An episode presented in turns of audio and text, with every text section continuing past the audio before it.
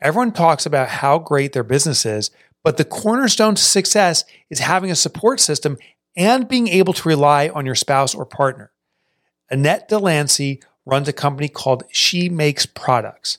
She Makes Products transforms overwhelmed female entrepreneurs who are struggling with lack of support into profitable businesses and confident CEOs.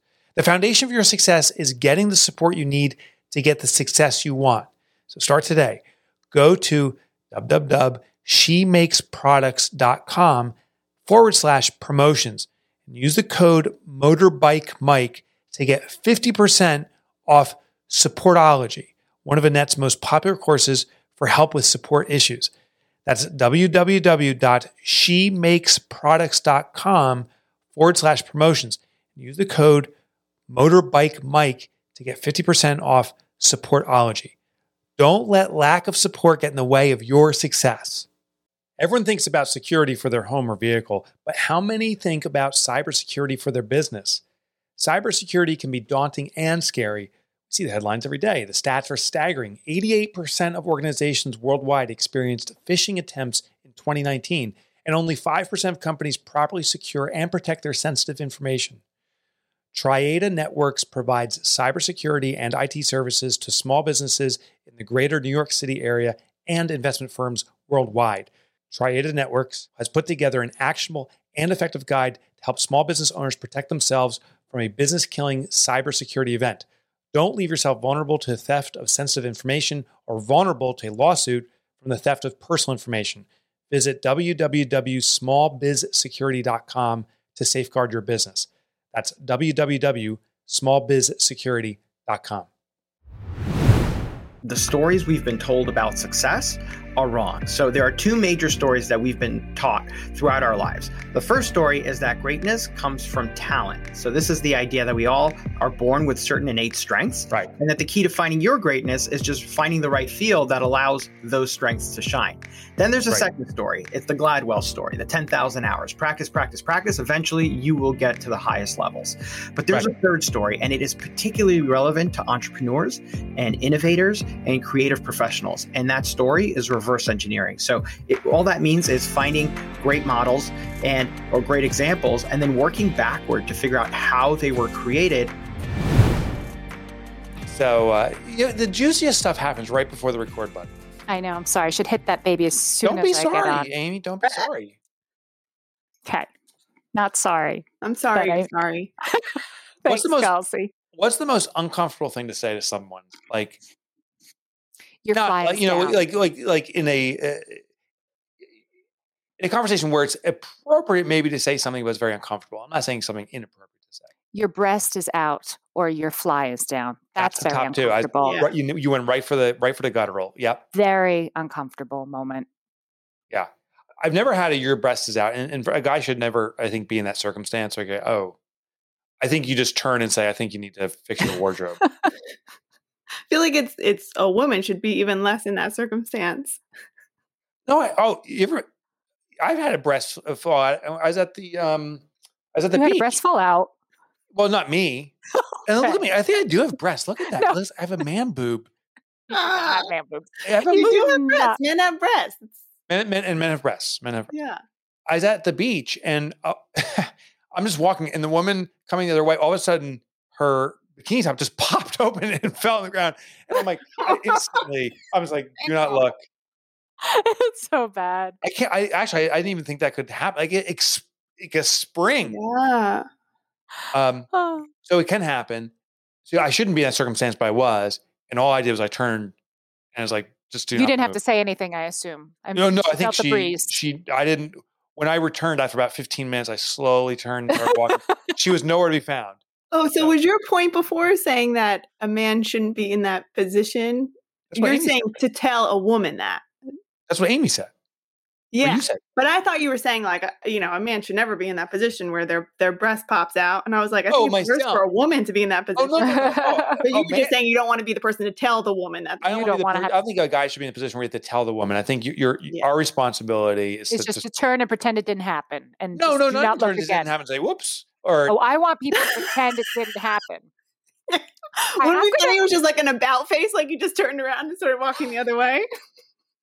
All right, Mike, I'm going to tell you. Should I tell him, Kelsey? You had you had to, you had one? I have had so many wardrobe malfunctions. Really? It is, oh my God. All right, ready for this one? yeah, I why- can't believe I'm why is do Kelsey laughing like that? Because she knows. like, no, that was Some of them are so, I'm not going to tell you the worst one. The worst one has to do with the maxi pad. We're not going to talk about that. Oh god, I can imagine. Another bad one, though, however, was me walking down the boulevard. boulevard. For our listeners who don't know, the boulevard is a, a beautiful walking path in this very lovely neighborhood in our neighboring town. Uh, it's a great walkway. It's two miles of just walking, no need to stop. And there's a lot of foot traffic and bike traffic. traffic and car traffic on the road that runs parallel. So um, I went for my walk a couple months ago and I was wearing my favorite Gap underwear, which are lovely little cotton briefs that have a a cotton bow on the front. But for some reason, it's not just like a sewn bow; it's an actual like ribbon that you tie. And it, it serves a functional purpose. not really, it's Okay. decorative, but for some reason, it actually unties and ties. Yeah. So I got dressed and I put on my zip up shorts and I went out on the boulevard walking. And I got through about two miles and I looked down and the strings to my underwear were stuck outside of my shorts. And I had walked the entire two miles of the one direction With their strings with, flapping with around. the strings flapping around. And that's not, I'm obviously telling you this because it's the least of the hard the least- stories yeah. of my, yeah, of my spastic ways and my wardrobe malfunctions. I've I've put on underwear on backwards and not noticed. That's embarrassing. yeah. You got you got you got a developmental issue, a, a physical issue if that happens. And so it's just like halfway through your I day and you're like, yeah, and, and just so you know, I wear. G strings, so It's don't visualize. So no, but I, I put underwear on backwards. I'm like, oh, I don't know. But here, this was crazy. This like two days ago. I'm so in my routine. You know, put my socks on, pants. I put I put my socks on before my pants. I put my socks on. I put my shoes on, and then I grab my pants. I'm like, how I Yeah. gonna- I've done that before too. I'm like, what am I Oh. doing? Wait a minute, guys. Wait a minute. You're looking at your bare legs and you're Totally. putting your socks and shoes on and nothing's registering? You know what? Because that's not my normal flow. So, like, let's say I'm in a dressing room or something like that. Uh-huh. Because normally my shoes are by the door. So I would get fully dressed and then put like my socks and shoes on. As you head out. So if I'm in this situation where, like, for whatever reason, I put my socks on, I automatically want to put my shoes on, even if I haven't put my pants on. I've done it. And then I'm like, oh my God. Who am I? I took an animal. I just caused myself. I have to say this one is surprising me. I have never done that, and if never done that. anybody's going to do that, it's going to be me. And it You know, here, here's what's funny when that moment happens. I'm sure Kelsey for you too. There's like a millisecond. Like, should I just go out like this? oh no. Mine is like, can I get my pants over my shoes? Oh yeah, or that, That's that- what I that's the alternative, right? Hey, can I Only- just not- yeah, because you don't want to redo all this work. Yeah, so much work and time. So Oh, I'll tell you, if there's anyone that needs this upcoming episode of Decoding Greatness, it's us. Uh, obviously. Yeah, we can't we can't even dress ourselves. So I interview Ron Friedman, and well, there's some interesting insights because he argues some of the kind of classic um, definitions of greatness, ten thousand hours and so forth, may actually not be the pathway to greatness. So listen on in. What? How do you define greatness? Greatness is defined by top performance in your field, and it really is a matter of taste. So it's not just say, objective, you know, this person is uh, the definition of greatness, and therefore we should all strive to be like that person, because it's a moving target. Uh, we're gonna, you know, uh, uh, industries are evolving, and personal taste counts for more than anything, any any time before, because what you consider to be great is going to be likely more authentic to you. And so if you're uh, looking to strive for greatness and modeling after people who you consider to be top performers, that likely is going to work better for you than just, you know, what everybody else considers great. Oh, that's interesting. It, is it about modeling? Do, do we look at our peers, our the people who have come before us, to emulate? Is that the idea? So yeah, let's take a step back. So the big idea for this book, Decoding Greatness, is that the stories we've been told about success are wrong. So there are two major stories that we've been taught throughout our lives. The first story is that greatness comes from talent. So this is the idea that we all are born with certain innate strengths, right? And that the key to finding your greatness is just finding the right field that allows those strengths to shine. Then there's a right. second story. It's the Gladwell story, the 10,000 hours. Practice, practice, practice. Eventually, you will get to the highest levels. But there's right. a third story, and it is particularly relevant to entrepreneurs and innovators and creative professionals. And that story is reverse engineering. So it, all that means is finding great models and or great examples and then working backward to figure out how they were created. And you know in silicon valley there's a long history of reverse engineering being the path through which um, major products are, are are introduced. It's how we got the laptop it's how we got the personal computer it's how we got the mouse. But it also explains, reverse engineering also explains how writers like Malcolm Gladwell and Stephen King learned to write, and how painters like Claude Monet became extraordinary uh, artists, and how comedy legends like Judd Apatow learned to be funny. It was through reverse engineering other comedians. And, you know, when I tell people I was writing this book, creative professionals uh, who are, you know, I, I, work with a lot of folks who who are in the industry. Invariably, the reaction I would get is, "Man, I've been doing that all my life, and I've never read a book about it. No one's ever taught me how to do it. I just kind of stumbled it on my own, and I was kind of, you know, I, same for me. It's how it's how I got my first book deal. It's how I got into the Harvard Business Review. It's how I got my first client. It was through reverse engineering, other examples, and so this is a tool that we all need in order to learn faster. So I, I can't wait to explore that. I'm, I'm curious about the ten thousand hours. Uh, practice makes perfect. I mean, uh, it, it's part of our vernacular are we conflating what works maybe for athletes into other applications? Is, is there a place where the 10,000 hours or the talent does apply? Yeah, so I love that question. You're very insightful for having picked up on this. So, that distinction between athletes and knowledge workers, right? There's a difference there. And yeah. there's a real challenge with practicing as the path to greatness because if you're focused on 10,000 hours. And there's a whole other discussion we can have about how that really does the, the, number of hours doesn't matter. It's the quality of the practice that matters. Oh, interesting. But, yeah. Yeah. So, um, but, but if you're, if you're going down that path of, of practicing something for 10,000 hours, chances are your field will have evolved before you're halfway there or even a quarter of the way there. And in many cases, that that that that skill you were looking to build has become obsolete. And so that is a myth. And uh, i truly believe that the way to elevating your skills and accelerating your success is to stay on top of the latest innovations and to consistently be learning. There's another argument for why learning this way is so critical and it is because it's an antidote to burnout. So you know we're all burnt out right now after covid. Right. uh, and one of the solutions that we all have embraced, I think by default, is we, we need to work less. And that's an appealing notion. But here's what happens when you aim to work less is you try to stuff more work into less time and you actually right. increase your stress level. Learning is a natural antidote to burnout because when you learn, you raise your confidence, you are fulfilling your psychological need for growth, and um, you're building new skills, which enables you to actually be more successful in less time. And so I think that this path to learning is crucial, and de- reverse engineering is the way to learn faster from the best in your field. Yeah, it sounds like classic leveraging, right? Get leverage. Um, I'm just curious about your curiosity. Like, what inspired you, Ron, to to study and research this? Well, my first book was called The Best Place to Work. And uh, in it, I took over a thousand academic studies and I translated them into plain English so that regardless if you're a CEO or if you are just someone starting out, you had access to the latest science of how to elevate your performance and how to create a great workplace. But there was something missing in that book. And what was missing is that even within the best workplaces, there's a range of performance levels. Some people are top performers, other people are not. And I was curious about what it is that differentiates folks. And so initially, I was thinking about writing about all the different ways that top performers do things differently. And I this was the first chapter I submitted it to my editor, and my editor says, "Wow, this is a book."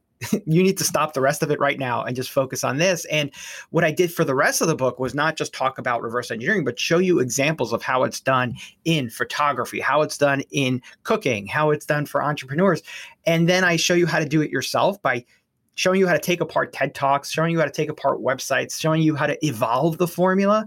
And then the second half of the book is about shrinking the gap between your vision and your ability because just because you know what you're trying to produce doesn't mean you're going to be good at it, right? We've all tried right. it.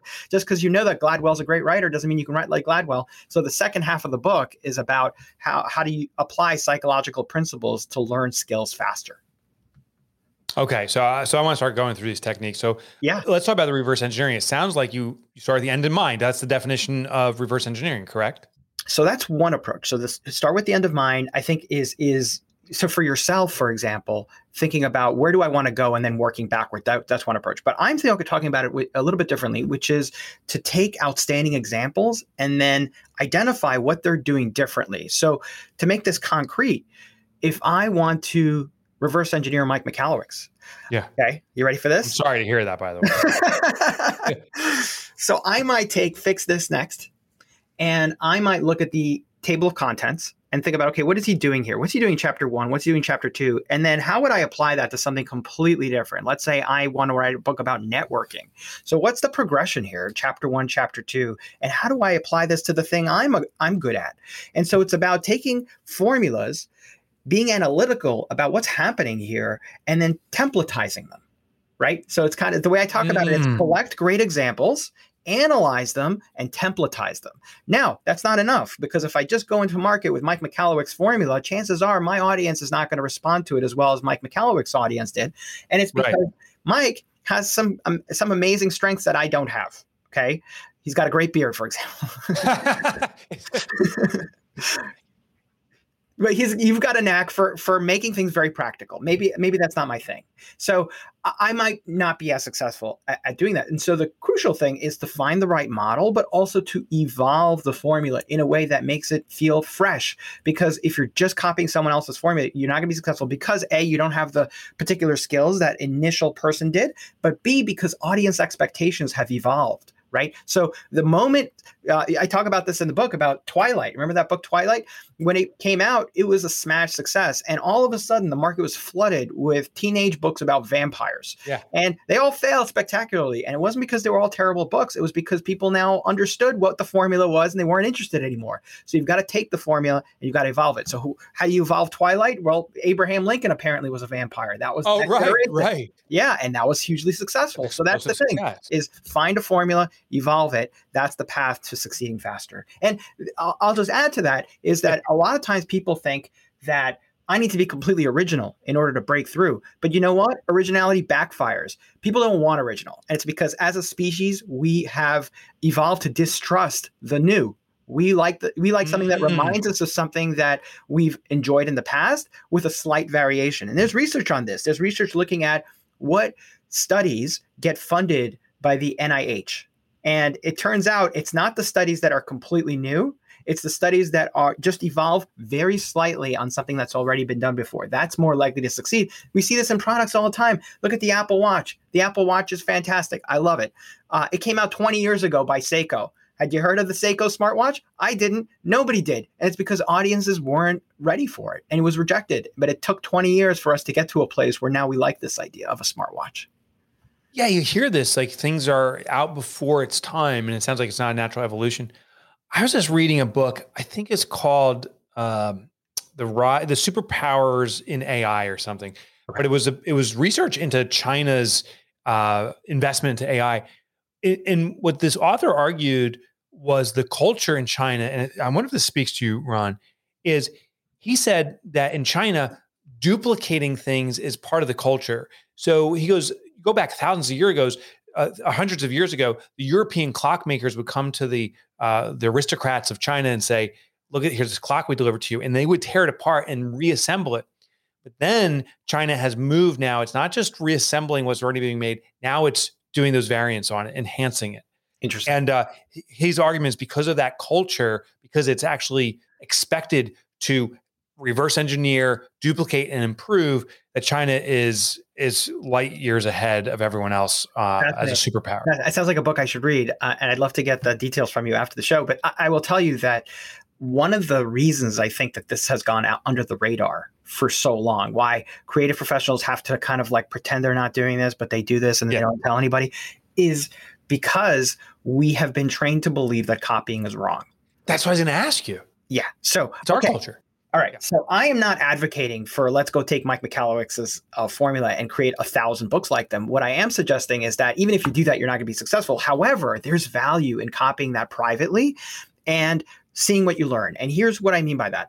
There's research showing that copying makes you more creative. And let me give Oh, you the interesting. Tell me about Yeah. so this is a research study out of the University of Tokyo. Creative uh, uh, experts did this study where they brought people into the lab, and over the course of three days, they divided them into two groups. Over the course of three days, they were asked to create original paintings. Okay. Uh, the first group just did th- three days in a row of original paintings.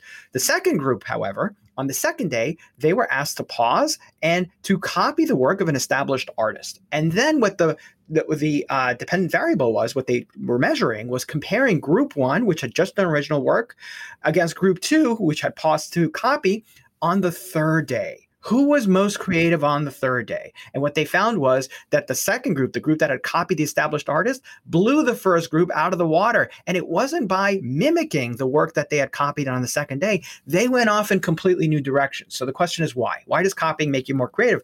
It's because by comparing your instincts against the decisions of a master, that forces you to compare what you would have done versus what, what they would have done. And it opens your Mm. eyes up to fresh possibilities that you wouldn't have considered. So, the last thing in the world that you want when you're trying to produce creative work is to lock yourself in a room, turn off the lights, and try to be creative. Creativity comes from blending ideas. And we get that by studying the works of the masters. I love that. There's this rapid, rapid uh, acclimation to new knowledge by by uh, copying others. Um, but you know, the other thing is like in school and stuff, there was this kind of this bipolar mentality, at least in my opinion, is that you were expected to copy, you know, and to answer specifically uh, the the multiple choice in a certain way just by copying the knowledge you gained. But the second you wrote something that someone else wrote, you were called a copyright infringement or or you were plagiarizing and, and it seems almost bipolar. It seems either you're copying or you're not. How do you, when it comes to delivering our offering to our clients in the entrepreneurial community, how do we walk the line of copying um, to enhance what we deliver, but but also don't infringe on law or or plagiarism or any of that stuff? Yeah. So I've actually, it's funny. I, I've been, um, I've had this experience where someone had a very successful website for uh, Peak Performance Summit, and someone took it, copied all the colors, copied all the buttons, just like changed the speakers. It was like literally the same page. So I've I've experienced this, and what I, I find troubling about that example is that they weren't adding anything. They were just replacing them with me and Yep. selling it. Right. Here, what we're talking about is something completely different, and that is using reverse engineering to elevate our learnings so that we can apply it in a new way. So, if I were them, what I would have done is looked at my website and say, okay, what's he doing in panel number one? What's he doing in panel number two? What's he doing in panel number three? And how do we apply that to our value proposition? So, was that other summit as successful as mine? No, it wasn't close. And it was again because if you copy somebody else's formula, you're going to fall flat. The key is to combine different formulas and sometimes even going outside your field and finding things that are new. And just it's all about being sensitive to the elements that you find impactful and then combining them in new ways. And I'll give you an example just to make this concrete. Barack Obama. In uh, Decoding Greatness, I tell his story. So, when he first entered politics, he was not a great speaker. In fact, he got trounced his first race for office for Congress. He lost by a margin of more than two to one. Hmm. And the problem, if you could believe it, was that he was a terrible speaker. Hmm. He was used to lecturing students as a law school professor, and voters didn't like to be lectured to. And they let him know at the ballot box. So for a while, he thought about leaving politics until he realized what it was that pastors were doing in church when they were engaging their audiences. So all of a sudden, he comes back the next race. Now he's, he's doing storytelling, he's using repetition, he's Right. quoting the Bible, he's modulating his tone, he's slowing down in certain phases. And that approach launched him to becoming the, the speaker that we now know today and eventually becoming president. And what I love about that story is that it illustrates that Barack Obama didn't go find his talent. He didn't practice for 10,000 hours. Right. He found what was working in a different field and he incorporated it into his own. And we can all use that approach. And the other thing that I love about that that story is that it gives you license to just enjoy your guilty pleasure. Like if you enjoy Japanese films or, you know, if you enjoy um, you know, listen watching TikToks, that's okay as long as you have that mindset of like, what am I learning from this? Yeah, what And can I how do I apply this to my thing? I love that. I love that story. I'm curious as a small business owner, that's a majority of our listeners. Um, they want to compete more, uh, better. They, they want to grow their business, but uh, there's so many things. Where do I get started? The first step is to become a collector. Okay. So when people think Ah. of collections, they think physical objects. They think, uh, I'm going to collect stamps, I'm going to collect artwork, wine. That definition is far too narrow. Designers collect logos, writers collect great words, Okay. uh, uh, presenters collect presentation decks. And it's by having that collection, you could start this by, by, you know, just simply bookmarking it, creating a Google Doc, Evernote, however it is that you like to collect. What you want to have is that collection of things that you can go to the next time it's time for you to create so that you're not starting from a blank page. The other thing it does is it allows you to compare the ordinary against the extraordinary. So, what's in your collection versus what didn't make the cut? Be sensitive to what's differentiating those factors because it's in identifying those ingredients that you come across. Okay, this is what makes things successful for me. I could tell you, I'm a writer. Uh, so what I I collect is are words that I feel like they they got my attention, openings for stories that I think are interesting, conclusions, transitions. I don't know, Mike, if you do the same, but uh, it's very helpful to do this because when it's time for you to write your story, you could at least look at that for inspiration and come up with different ideas that you would have than, if you were looking at just a blank page. Yeah, I totally do. I actually have been reading uh, books by comedians because so fascinating to, about those. They're great storytellers typically, and they they can make you laugh out loud from a piece of paper. So I was like, how do they do this? And I've taken jokes. Uh, To your point, I'm reverse engineer. I didn't even realize it. I- I don't copy the jokes. I'm like, oh, that matched up with this. Yeah. Actually works with what I'm doing. Um, Which, so it's like a uh, puzzle. which, which of those? Uh, I, I love comedians. There's a lot of comedians in my book. Which uh, which books do you recommend? Yeah. So Jeff, uh, Jeff, uh, Jim Gaffigan, all Okay. his work, uh, you, you know, his, the one, his, I can't remember the most recent one, the, um, I got a fat dad or something like some of his kids said. I also read Bossypants by Tina Fey. Yeah, Awesome book. And to me, that I also study book covers. So I have hundreds of book covers.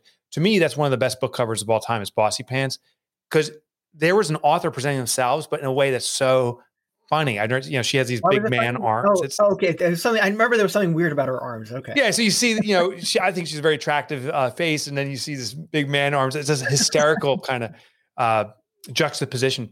Yeah. So in my small business, once I start collecting stuff, should I kind of test out this reverse engineering with something small and simple, or should I go big right from the get go? So one of the strategies I talk about in the book is how entrepreneurs and businesses reduce the risk in risk taking. Okay. So we're often told, hey, go big. You need to, you know, find your courage and try something. Otherwise, you're not going to succeed.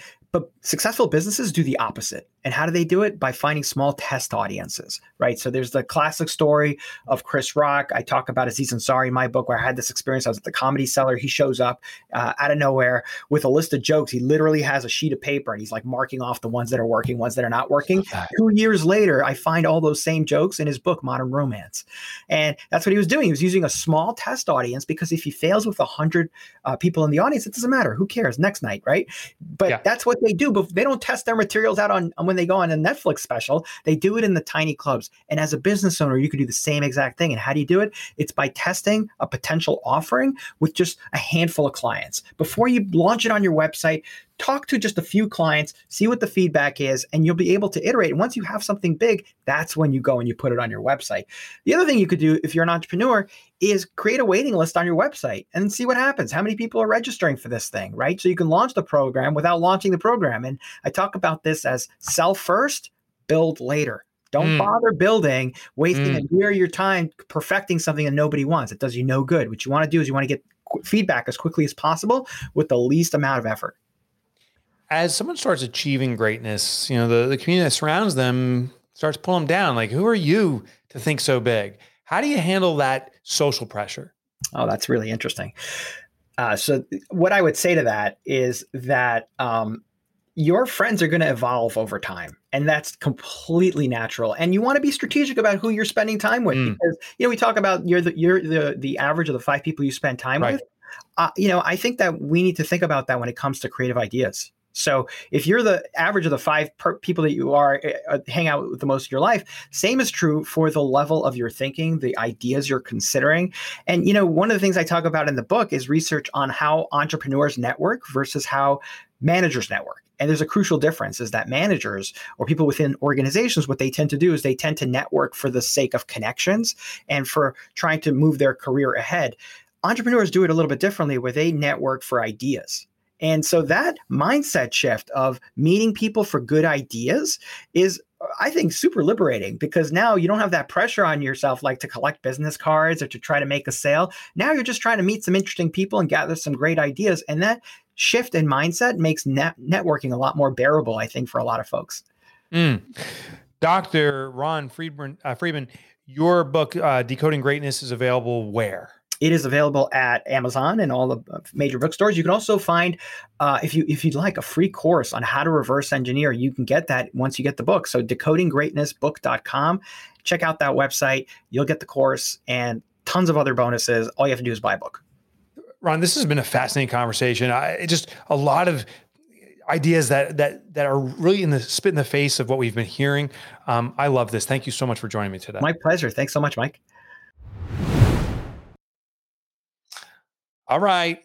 I thought I thought it was fascinating that um, he argued against uh, the ten thousand hours concept, meaning just work at it. He argued against talent that you're born with something, and it's really this um, reverse engineering was the term he used most frequently. Decoding, hence the title.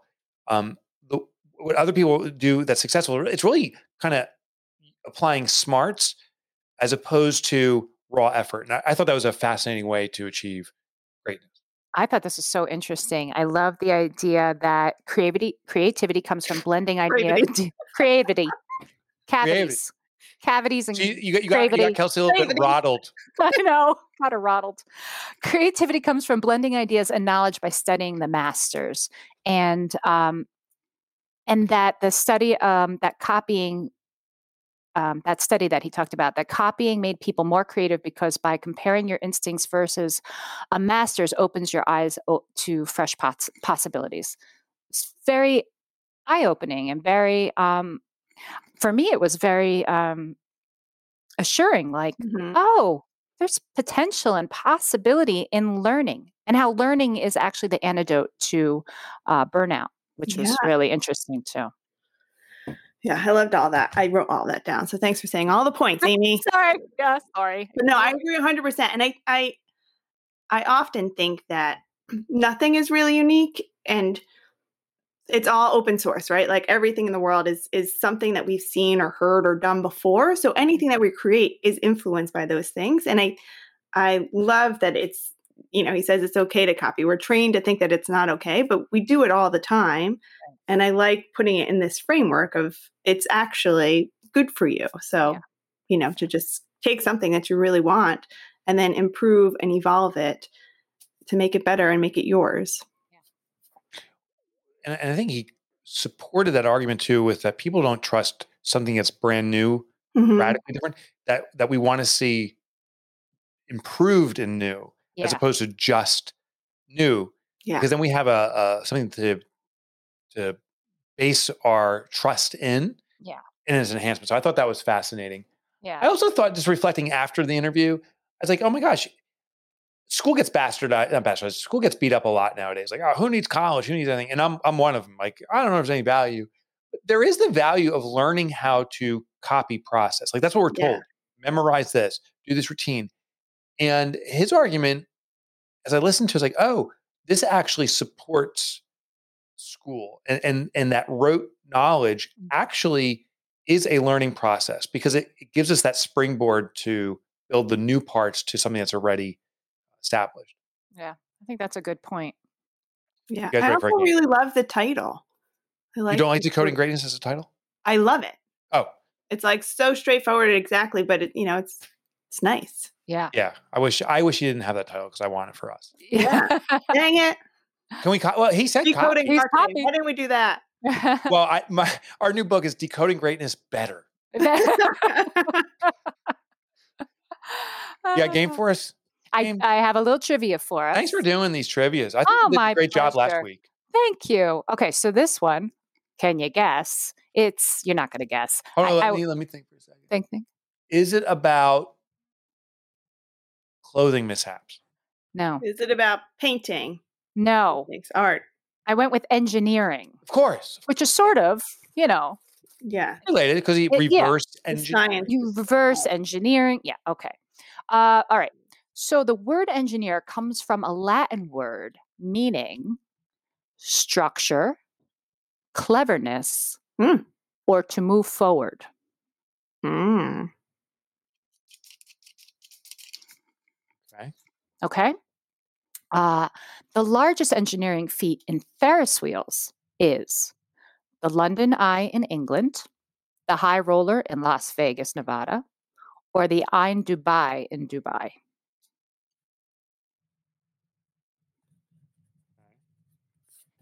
And last but not least, the Great Pyramid of Giza was originally another color due to an outer casting that once existed. What was that color? Uh, white, green, or black?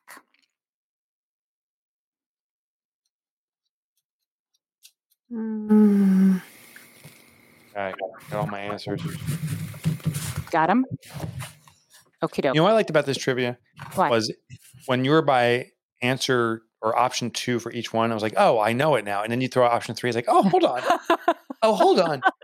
So these are really well. These are good, good uh, responses that you have for options.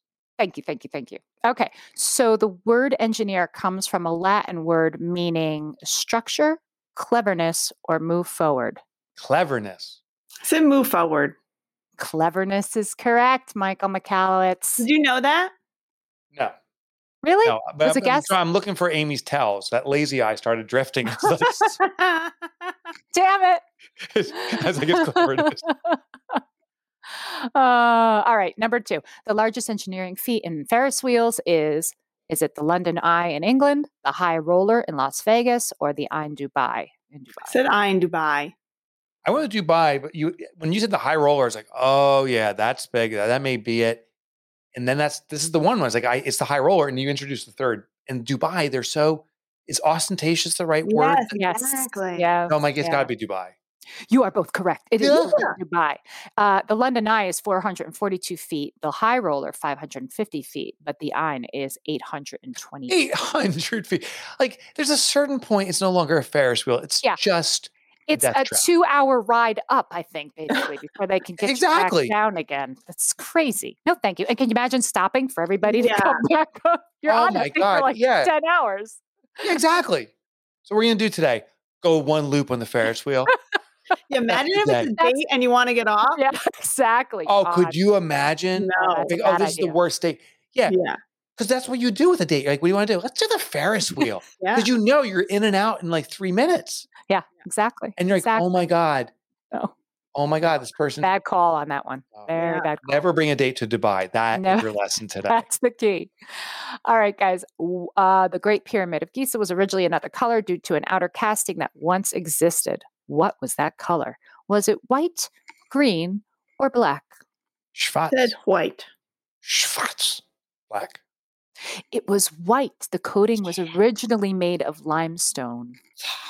Well done, Kelsey Ayres. Well Thank you. done. Thank you. How many did you get on that? Two. Me too. We tied, dude. All right. All right. Well, the next week we'll try to do the uh, the tiebreaker. Sounds good. How about next week? Ray Titus is joining. He owns United Franchise Group. So make sure you join in for that. We also want to know what you thought about this interview with Ron Friedman. If you would go to rateourpodcast.com, I'd love to see your comments about it. And I invite you to subscribe. If you haven't yet, subscribe right now. Any questions you have for me, you can email me at askmike, mikemichalowicz.com. Thanks from live on the show. And uh, if you are not on YouTube yet watching these videos, or even if you are, make sure you subscribe because that I think you'll see some fun behind the scenes stuff, including a lazy eye. Just saying. Damn it. Thanks for joining us. See you guys. See ya. You good times. Good time.